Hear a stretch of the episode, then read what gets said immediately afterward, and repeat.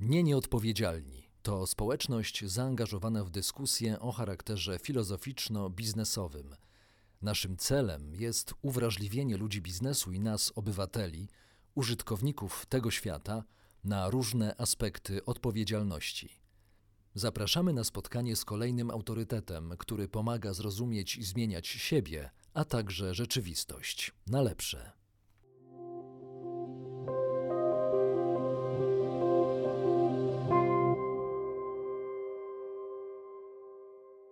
Dzień dobry, witam Państwa bardzo serdecznie. Dzisiaj spotykamy się z Karolem Muszyńskim, doktorem nauk prawnych z Katowickiego Uniwersytetu w Lewer oraz członkiem Fundacji Kaleskiego. Dzień dobry. Dzień dobry, bardzo mi miło.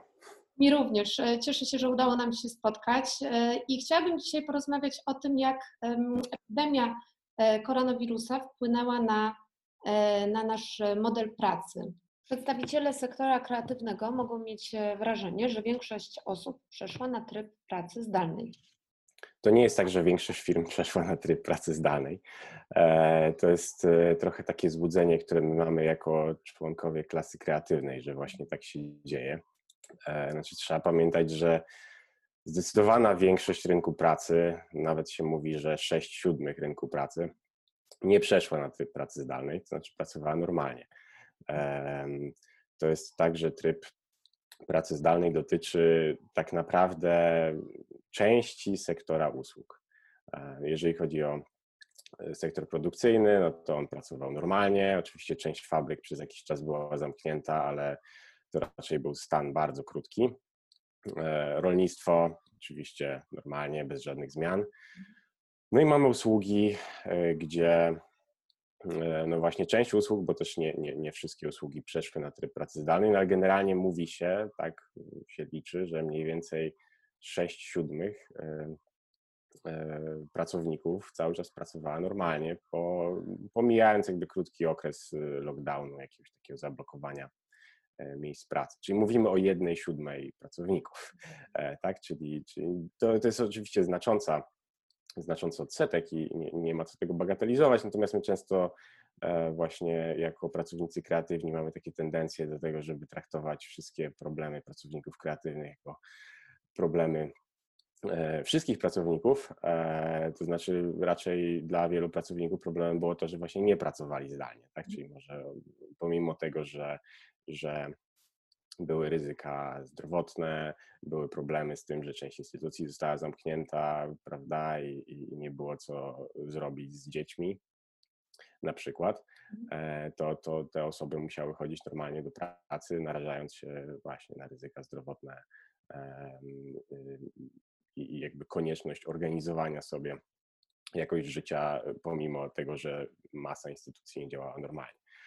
E, natomiast y, prawda jest taka, że, że rzeczywiście część, część tego sektora usług przeszła na, na, na, na pracę zdalną. E, część przeszła na, na, na model pracy hybrydowej. Tutaj też y, y, ja bym, ja bym może, jeżeli chodzi o, o jakieś rozważania dotyczące takich dalszych konsekwencji tego, co, coś, co się będzie działo i w jaki sposób koronawirus może wpłynąć na ten rynek pracy, zacząłbym od takiej ogólnej uwagi, że tego typu kryzysy mają rzadko tendencję do tego, żeby coś radykalnie nowego wprowadzać. One mają raczej tendencję do tego, żeby napędzać, multiplikować pewne procesy, które już się od jakiegoś czasu um, dzieją. I właśnie procesy e, w takim razie się działy i koronawirus, e, koronawirus je wyostrzył albo sprawił, że, e, że coś nowego się zadziało albo musiało, e, musiało się wydarzyć w kontekście tej naszej pracy. Znaczy, ja, ja mam taką koncepcję, że to, to, co się zmienia i to, to, co koronawirus wyostrzy, to to, że no jakby, jakby kapitalizm rozwija się pewnymi fazami rozwoju. Może zacznę jeszcze właśnie od takiego wprowadzenia historycznego. Mhm. I, I tak, tak jak na przykład mówi się o tym, że e, ostatni kryzys finansowy, ten 2007-2008, on przyniósł nam e, sharing economy, czy, czy, czy ekonomię platformową, mhm. jako pewien model e, rozwojowy, który też nie był modelem, który powstał w czasie kryzysu ekonomicznego, tylko został jakby zmultiplikowany przez ten kryzys, no przez to po prostu, że kapitalizm poszukuje pewnych przestrzeni do ekspansji. No i model tej ekonomii współdzielenia czy platformowej opiera się na, na tym, że pracownik musi bardzo silnie jakby kontrybuować własnymi zasobami albo jakimiś zasobami, które sobie sam organizuje do świadczenia pracy. Tak? Musi sobie wynająć samochód, którym będzie jeździł, albo wykorzystać swój własny samochód, którym będzie jeździł. Tak, moje przeczucie jest takie, ale to jest tylko i wyłącznie przeczucie, bo e, myślę, że, znaczy danych jeszcze po prostu nie mamy, bo jest, bo jest za wcześnie e, na to. Moje przeczucie jest takie, że ten kryzys spowoduje taką tendencję do tego, żeby mm, ograniczać koszty pracy na biura i próbować sięgać po zasoby, które pracownicy posiadają w swoich domach. Mhm. E, no i myślę, że właśnie mm, jakby pracownicy kreatywni, którzy, którzy nas słuchają i którzy być może przeszli na model pracy, czy to całkowicie zdalnej, czy to właśnie taki model hybrydowy, przypuszczam, że to odczuwają. To znaczy, z jednej strony, prawda, praca zdalna E, i, i możliwość pozostawania w domu. To, to jest coś, co wielu pracowników już miało przed, e, przed e, koronawirusem, to znaczy jakieś takie modele typu, prawda, że sobie tak. popracuję zdanie, nie wiem, jeden dzień w tygodniu, albo jeden dzień w miesiącu, albo w jakichś wyjątkowych sytuacjach, prawda, będę mógł czy mogła popracować z domu, no ale koronawirus o tyle nam tu zmienia, że praktycznie cały proces pracy musi być zorganizowany E, w naszych domach i to oczywiście brzmi bardzo fajnie, prawda, bo nie mamy, nie, nie tracimy czasu na, na dojazdy, no ale to się wiąże z całą masą dodatkowych e, kosztów, które mamy. Prąd jest może tutaj pomijalny, czy tam internet, no ale jakby konieczność zorganizowania sobie biura, jeszcze w warunkach, w których na przykład mamy dziecko e, i to dziecko również pracuje zdalnie, i się staje bardzo dużym wyzwaniem i po prostu no to, to kosztuje nas y, realnie duże środki i wymaga od nas realnie dużych, dużych kosztów, y, no takich organizacyjno-życiowych, że się tak wyrażę. No ja myślę, że taki będzie kierunek rozwojowy. To się, to się wiąże z czymś, co, z czymś, co e, z czymś, co już miało miejsce przed kryzysem, to znaczy z mm, z coraz mocniejszym naciskiem, z coraz większą chęcią tak naprawdę na outsourcing i na ograniczanie kosztów stałych pracodawców. I ja myślę, że tutaj jest jakby, są, są dwa zagrożenia, jeżeli chodzi o, o to, jakie właśnie będą ryzyka dla, dla pracowników. To znaczy, jeżeli mamy pracownika w biurze, to organizacja jego pracy wygląda zupełnie inaczej niż organizacja pracy w sytuacji, w której pracują w domu. E, I myślę, że to też pracownicy kreatywni, którzy nas słuchają, e, przypuszczam, że odczuli, nie, nie wiem. Ja osobiście to odczułem. To znaczy, jeżeli chodzimy do biura, nasza organizacja pracy jest przede wszystkim podporządkowana czasowi pracy. Mhm. Przychodzimy do biura, odbijamy kartę, jesteśmy fizycznie w miejscu pracy, pracujemy i, i wychodzimy z pracy. Natomiast jeżeli pracujemy w domu, to pracodawca ma raczej większą tendencję do tego, żeby traktować naszą pracę zadaniową. E, I oczywiście jakby taka tendencja do tego, żeby zadaniowo traktować pracę, to nie jest coś, co wymyślił koronawirus. Tak to było już wcześniej, prawda? Ktoś nam zleca zadanie i musimy je wykonać. I jesteśmy raczej nie do końca rozliczani z tego, e, jak e, Y, dochodzimy do tego produktu, tak, który jest nam zlecony, znaczy jesteśmy bardziej rozliczani z efektu, a nie z czasu, który na to poświęcamy. Tak? To oczywiście ma swoje zalety, prawda, no bo tutaj sobie można na kawkę pójść w biurze, czy tam, nie wiem, pogadać, poprzeglądać Facebooka. W tym biurze, jeżeli produkt jest dostarczony, no to, no to jest dostarczony, natomiast no wcześniej to był raczej taki miszmasz, prawda, różnych zobowiązań, z jednej strony czasu pracy, z drugiej strony efektu, który musimy e, dostarczyć. Natomiast jeżeli będzie tak, że pracodawcy, jeżeli będzie tak, że przejdziemy w dużej mierze na model pracy zdalnej, mm, teleworku, takiej pracy domowej, to prawdopodobnie pracodawcy będą e, maksymalnie strukturyzować nam zadania w ten sposób, żeby one były właśnie rozliczane zadaniami, efektami pracy, a nie czasem pracy. Ale praca zadaniowa to jest coś, co y, wiele osób w przypadku pracowników kreatywnych y, uważało za olbrzymią y, zaletę wiele osób e, myślę, że też zabiegało o pracę zdalną, a rzeczywistość rzeczywiście pokazuje, że są te zagrożenia i wady, prawda? To, o czym Pan mówi chociażby w kontekście godzin pracy i takiego podejścia zadaniowego, no sprawia, że, że tak naprawdę może być o wiele trudniej niż, niż w takiej pracy stacjonarnej. Tak, no oczywiście właśnie są z jednej rzeczy, z jednej strony są te rzeczy, o których y, pani powiedziała, to znaczy jeżeli mamy zlecone zadanie, no to dopóki to zadanie nie jest wykonane, to generalnie pracujemy. I liczne badania pokazują, i to jest zresztą dosyć szokujące, że szczególnie jeżeli chodzi o zawody kreatywne, to czas pracy w zawodach kreatywnych po koronawirusie nie spadł, a co więcej, on nawet nie spadł, jeżeli doliczymy okres dojazdu do pracy.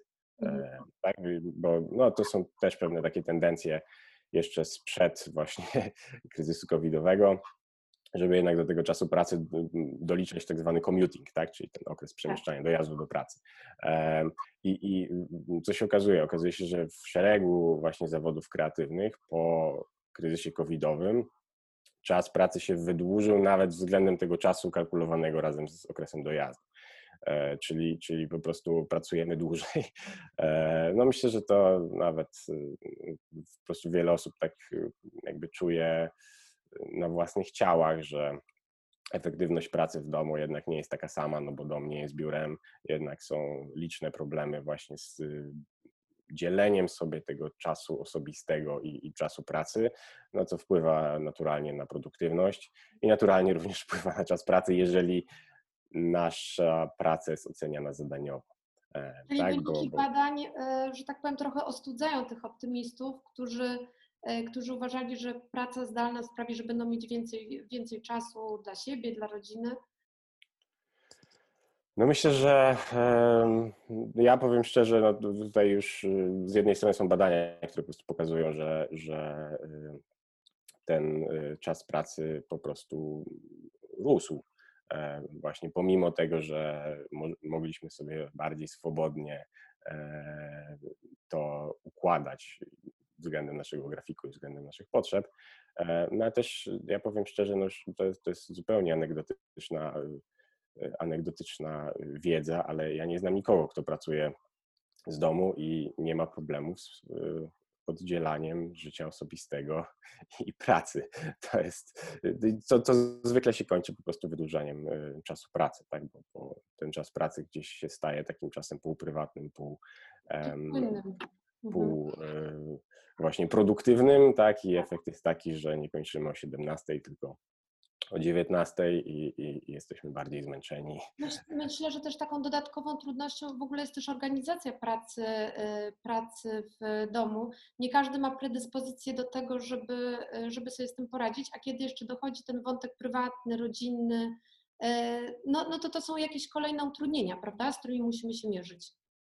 No tak, jakby tutaj zresztą jakby jest szereg takich badań z zakresu zarządzania, które właśnie próbują badać preferencje pracowników względem e, czy to zarówno zadaniowego czasu pracy, jak i właśnie pracy z domu. E, no i one pokazują, że pracownicy, i to jest pewien również problem, że pracownicy generalnie dzielą się pół na pół, jeżeli chodzi o preferencje pracy w biurze i preferencje pracy z domu. E, no i to, to oczywiście również powoduje pewną trudność, jaką będą dalsze próby jakiegoś restrukturyzowania biura. Jak koronawirus może długofalowo wpłynąć na sposób organizacji pracy? Jeżeli mamy sytuację taką, że e, zmieniamy formę zarządzania w naszej firmie na taką, gdzie podstawowym miernikiem pracy nie jest czas pracy, a efekty tej pracy, to właściwie powstaje pytanie, po co w ogóle mamy pracownika, mhm. szczególnie jeżeli ten pracownik e, pracuje zdalnie. Tak. I, i tak naprawdę te, ten, ten kryzys, moim zdaniem, on y, spowoduje, że bardzo wiele firm, bojąc się kolejnego lockdownu, bojąc się kolejnych, kolejnych również restrykcji związanych z, z, z pracą, zacznie menadżerowie zaczną układać pracę tak, żeby ona była oceniana w zasadzie wyłącznie przez zadania, efekty, a przez to, że pracownicy będą pracowali w domu, to powstaje pytanie, dlaczego my w ogóle tego nie outsourcujemy. Mhm. To znaczy, po co nam w ogóle ci pracownicy? Jeżeli już mamy, bo, bo jakby, jeżeli chodzi o, o zarządzanie w firmie, to właśnie pracownik jest, dopóki my do końca, znaczy pracownik jest potrzebny, dopóki my do końca nie wiemy, czego potrzebujemy od tego pracownika. To jest, to jest pewien mhm. paradoks, ale e, jakby podporządkowanie pracownicze, czy, czy, czy, czy fakt jakby posiadania pracownika, którym możemy w jakiś sposób elastyczny zarządzać, ona występuje do tego momentu, e, do którego my nie jesteśmy w stanie do końca przewidzieć, czego będziemy potrzebowali od tego pracownika, po to, żeby móc mu w sposób swobodny zlecać zadania. Jeżeli jest tak, że firmy e, zmuszone przez sytuację będą musiały zmienić struktury zarządcze tak, że będą bardzo dokładnie definiować zadania, które będą do wykonania i będą oceniać e, pracę właśnie na podstawie efektów, to powstaje pytanie, po co im w ogóle pracownicy? Dlaczego nie będą korzystać z zewnętrznych kontraktorów, z zewnętrznych firm i z freelancerów? E, I to z punktu widzenia rynku pracy może być bardzo duża zmiana. Oczywiście to jest zmiana, tak jak powiedziałem, to, to, to nie jest zmiana, którą COVID wprowadza, bo takie zjawiska właśnie cyfrowego outsourcingu, w ogóle outsourcingu pracy to są, są stare jak świat, że się tak wyrażę. Natomiast y, one mogą się jeszcze nasilić, y, szczególnie w kontekście nowych technologii, które mamy i też wymiaru geograficznego.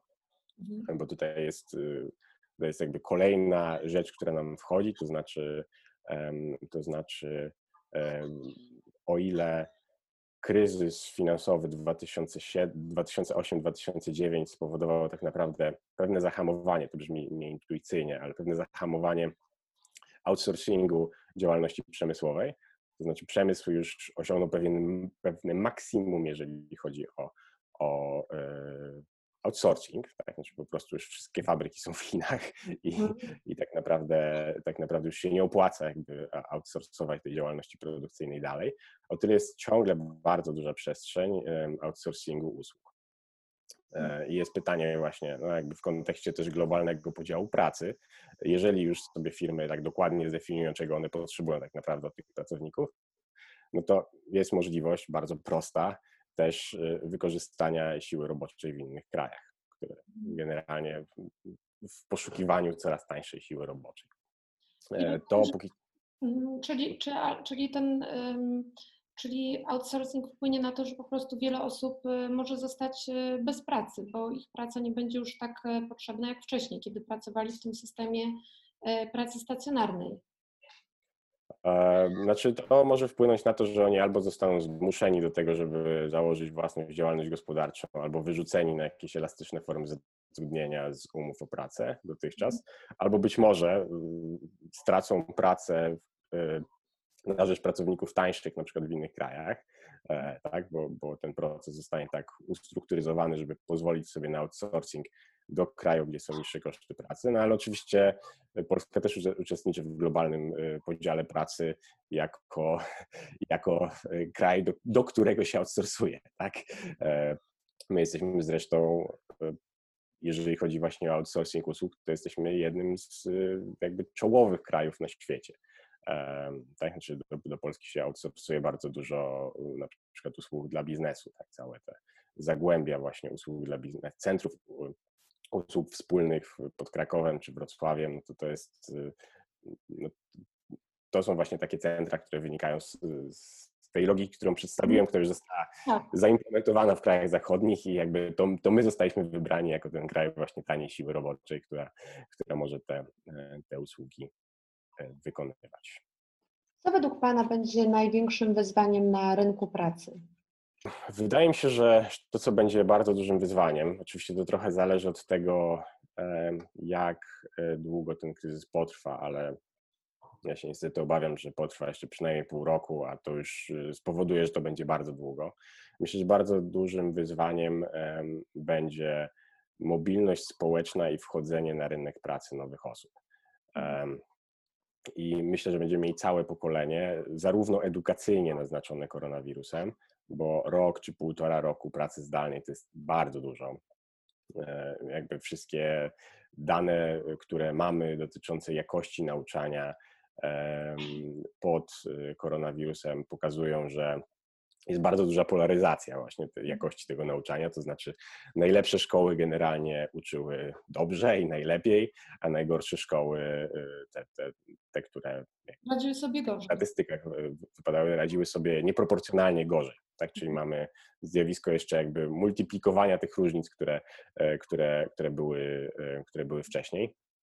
To jest jakby jedna rzecz. Druga rzecz, czy- czyli będziemy mieli będziemy mieli pokolenie, bo to jest już no, pokolenie, czy roczniki, e, które będą bardzo silnie naznaczone właśnie stratami edukacyjnymi e, w związku z koronawirusem, które napędziły już istniejące nierówności. Mhm. E, Tak? Czyli, to jest jakby istotne. A dru- druga rzecz, która właśnie mi się wydaje istotna, to jest kwestia mobilności społecznej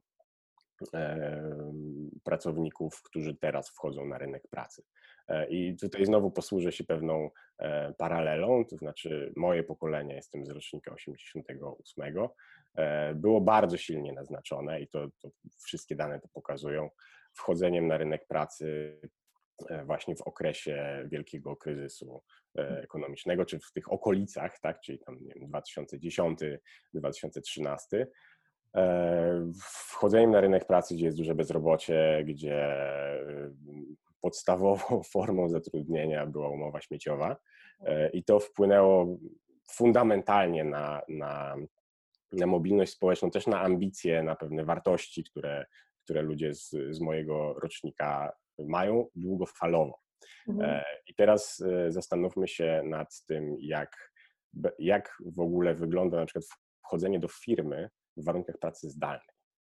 E, To jest coś niesamowicie ciekawego. Tak? W ogóle rozpoczęcie pracy, tak? w ogóle rozpoczęcie pracy, to znaczy, prawda, nie ma w ogóle żadnej możliwości integracji, nie ma też, nie ma też w firmach nie ma mm, pewnych procedur, które przyuczałyby ludzi do pracy zdalnych, e, zdalnych procedur, tak, bo generalnie jak człowiek wchodzi do jakiejś firmy, no to zwykle, prawda, szwenda się po biurze, chodzi, coś tam ogląda, gada z ludźmi i ci ludzie w formie e, jakiejś takiej trochę nieformalnej, trochę gdzieś tam na lunchach, trochę gdzieś tam na kawkach przekazują prawda, ukrytą wiedzę, która panuje Tak. w danym sektorze, w danej firmie, która, która jest powszechnie wiadoma, ponieważ była przekazywana właśnie w takiej nieformalnej formie kolejnym pokoleniom pracowników, e, którzy się właśnie tego dowiadują. Tak? I teraz zastanówmy się, jak to wygląda w warunkach e, pracy zdalnej. To znaczy, odpowiedź brzmi: nie wygląda Mhm. dlatego że praca zdalna to jest, to jest, to jest, to jest pewny też y, taki, no myślę, że to jest odczuwalne dla wszystkich. Praca zdalna powoduje bardzo silną formalizację i taką technologizację wszystkich kontaktów. Tak. Tak? To znaczy, nie ma już czegoś takiego, że sobie w ramach pracy zdalnej zadzwonimy do kogoś pogadać, co tam u kogoś. Tak? Mhm. Znaczy, każda rozmowa staje się rozmową o czymś. To nie jest rozmowa o niczym, to jest rozmowa o czymś. To jest rozmowa, która musi prowadzić do konkretnego e, celu, gdzie nie ma jakby właśnie miejsca takiego na przekazywanie tej ukrytej wiedzy, która jest zwykle skądinąd w firmach i w sektorach e, przekazywana w formie takich nieformalnych, nieformalnych rozmów, jakiegoś takiego dogadywania się, e, jakichś plotek, prawda? E, interakcji, interakcji międzyludzkich, ale e, też myślę, że praca zadaniowa, jak sama nazwa mówi, mm, koncentruje nas na zadaniu, natomiast praca, gdzie otaczamy się ludźmi, no pokazuje, że, że ten, ten wątek... Na procesie. Na Tak, procesie. tak, tak, że, że też jest e, istotny, że ta przysłowiowa kawa, prawda, też może mieć e, jakieś znaczenie nawet dla naszego samopoczucia, które też w kontekście wykonywanej e, pracy mm, jest ważne. Ja taką mam refleksję, bo po, e, po iluś spotkaniach e, właśnie w tym takim modelu zdalnym e, doszło do spotkania i, i razem z moimi kolegami i koleżankami stwierdziliśmy, że nam tego brakuje, mimo że jakby mamy kontakt, prawda, przez Zooma i, e, i, i to nie jest tak, że się nie komunikujemy, no ale jednak e, ten, ten wątek, jak Pan powiedział, e, technologizacji kontaktów, prawda, jest też, też bardzo ważny. Tak, tylko że wydaje mi się, że relacje, które już istniały e, i pracownicy, którzy już weszli, oni mają dużo mniejsze problemy niż Mhm. pracownicy, którzy wchodzą. E, Ja nie tak, wiem, czy to jest dobra metafora, ale to mi się kojarzy też z takim pokoleniem e, osób, do których ja się jeszcze e, zaliczam, czyli osób, które były wychowywane w tym świecie analogowym, później przyszedł, przyszedł jakby internet i, i ten cały świat wirtualny, ale mam porównanie, natomiast obecne pokolenia już jakby od razu wchodzą w to życie tylko w, no, w takiej nowej rzeczywistości trochę, gdzie, gdzie mam tego porównania z tym, jak, jak to wyglądało, w, gdzie, gdzie właśnie był ten, ten taki świat analogowy. Znaczy mi się wydaje, że jakby znaczy nie, nie wiem, czy to jest dobra metafora o tyle, y, że mhm. jednak prawda, internet był wprowadzany gdzieś tam stopniowo i te, mhm. te rzeczy się jakby działy stopniowo. Tutaj główny problem jest taki, że, nie, mhm. główny problem y, jest, jest taki, że właśnie z, ze świata, gdzie no są te kawki, jest to powolne wdrażanie pracownika w formie jakby no właśnie interakcji społecznych, włączania w procesy. Mhm.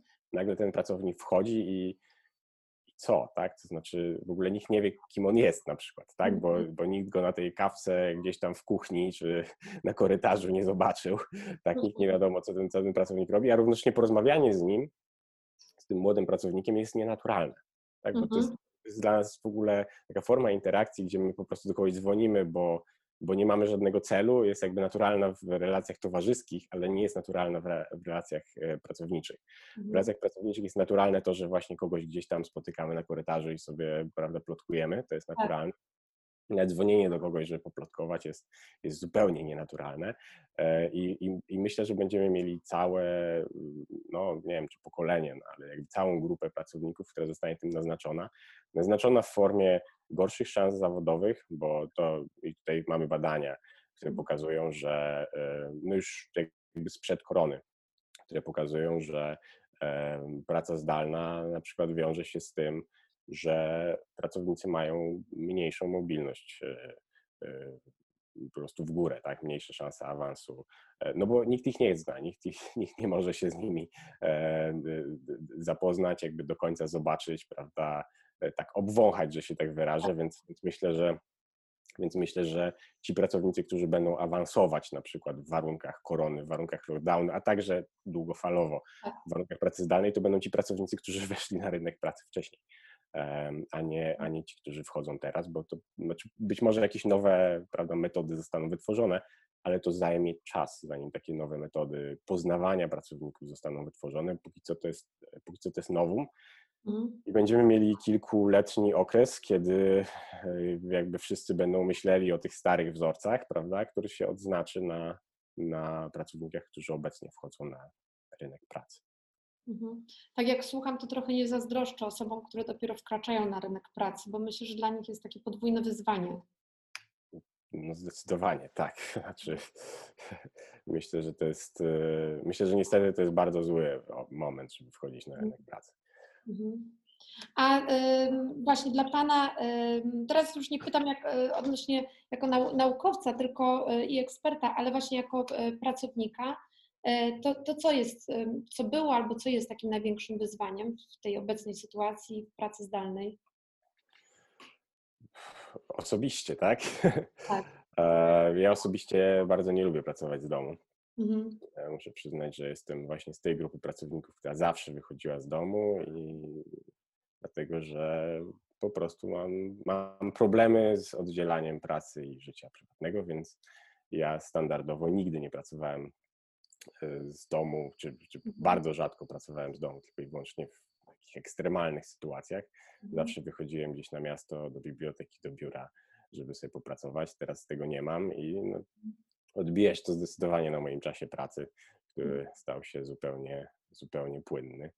Ale czyli też się wydłużył, tak? Czyli to, o czym rozmawialiśmy, też obserwuje Pan u siebie, że, e, że wbrew temu, co mogłoby się wydawać, tej pracy jest e, więcej?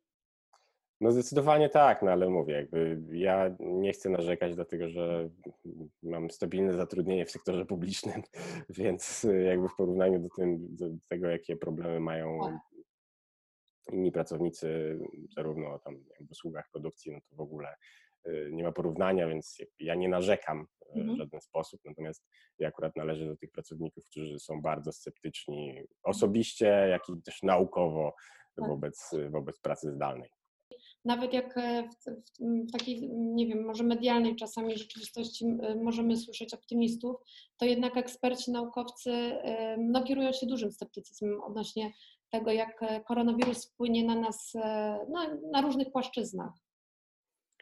Znaczy, to jest tak, że jak sobie myślimy o fajnych aspektach e, różnych zjawisk, które się pojawiają, to zawsze musimy się zastanowić, e, jaka jest tego czarna strona, bo, e, bo to też jest tak, że teraz, teraz część pracodawców, e, nawet całkiem spora część pracodawców, nawet spodobał im się ten model, prawda, Mhm. jakby pracy zdalnej, bo się okazało, że prawda, pracownicy jednak wyrabiają swoje targety, prawda, są w stanie efektywnie pracować, a z drugiej strony nie ma na przykład kosztów na biuro, Tak. prawda, można bi- biuro drastycznie zmniejszyć. E, Mhm. To jest jakby pierwszy krok, prawda, że, że, że nie ma biura, bo kolejnym krokiem będzie pytanie, no jeżeli ci pracownicy nie muszą przyjeżdżać do drogiego centrum i kupować usług w drogim centrum i nie płacą za dojazdy do pracy, no to w sumie po co im podwyżki, prawda? Może nawet y, można pomyśleć o tym, że wypłacić im, im mniej, bo przecież mają znacznie mniejsze e, koszty w związku z e, w związku jakby z tymi rzeczami, które otaczają pracę, tak? Bo jeżeli dojeżdżamy do centrum miasta, pracujemy gdzieś tam w biurze, prawda, jest to cała infrastruktura, która jest niesamowicie droga, bo została napompowana przez ten, prawda, nagrzany kapitalizm e, tych wysokich czynszów e, i tak dalej, prawda, kawy po 15 zł, no to jeżeli już pracownik nie ma tych kaw po 15 zł i tych lunchów po 25 czy 30, no to, no to prawda, w sumie po co mu podwyżka, po co mu więcej pieniędzy. E, Jakby musimy pamiętać, że, że tego typu procesy myślowe odbywają się w głowach naszych menadżerów. To znaczy, to nie jest tak, że to nie jest tak, że, że oni, nie, oni nie myślą o tym w, w szerszym kontekście jakby swoich własnych kosztów prowadzenia biznesu i, i właśnie takich trade-offów, które występują też w naszym życiu. E, Więc to, to, to będzie miało wpływ, moim zdaniem to będzie miało wpływ taki, że e, zmniejszy się też e, właśnie tendencja do dawania podwyżek. Ja nie mówię, że, że będą obniżki wynagrodzeń, chociaż teraz spadło nam na przykład przeciętne Tak. wynagrodzenie, Mhm. ale, e, ale na przykład myślę, że decyzje o, o, o premiach zostaną na bardzo długi czas e, przyblokowane właśnie argumentem takim, jeżeli chodzi o pracowników zdalnych, właśnie argumentem takim, że no przecież masz dużo mniejsze koszty e, w związku z pracą, bo nie musisz dojeżdżać, nie musisz tutaj, prawda, chodzić na te lunche, więc w sumie czemu masz dostać podwyżkę, tak? Bardzo dziękuję za, za dzisiejszą e, rozmowę i w takim razie do usłyszenia. Dziękuję, do usłyszenia również. Dziękuję za goszczenie mnie tutaj.